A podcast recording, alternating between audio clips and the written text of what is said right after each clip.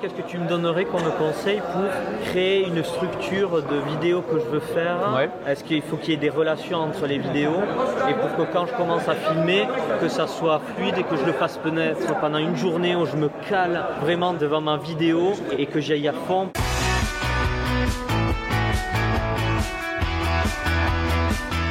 bah Déjà, quand tu ressens la motivation, euh, essaie d'en faire un maximum. Et donc pour ça, ce que tu peux faire déjà, c'est que dès que tu as une idée de vidéo, tu les notes. Pour que quand tu ressentes l'envie, tu as déjà 2, 3, 4, 5 idées qui t'attendent dans ton Evernote et euh, tu les fais d'affilée si tu peux, tu vois.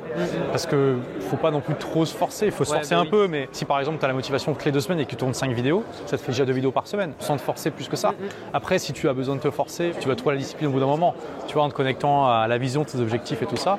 Et en termes de structure, soit tu te dis je vais essayer de créer un canevas avec, je commence par une question parce que ça intrigue, tu vois, du genre, euh, est-ce que vous êtes déjà demandé comment on peut être heureux sans un sou? Ça peut être un élément de structure dans une vidéo de commencer par une question pour engager l'audience et tu peux faire des trucs comme ça. Voilà, je commence par une question, après il y a le générique, après je fais conseil numéro 1, blague, conseil numéro 2, histoire par exemple. Tu peux essayer de trouver ta propre structure narrative comme ça en faisant des expériences.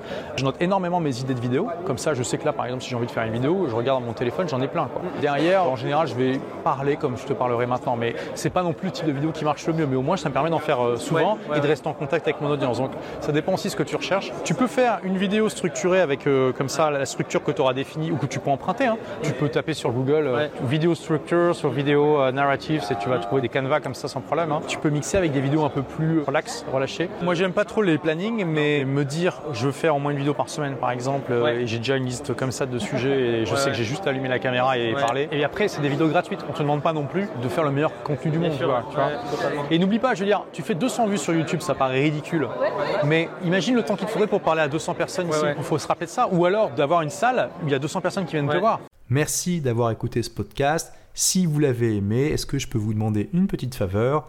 Laissez un commentaire sur iTunes pour dire ce que vous appréciez dans le podcast, tout simplement. Ça aidera d'autres rebelles intelligents comme vous à trouver le podcast et puis à être inspirés tous les jours ou presque par lui.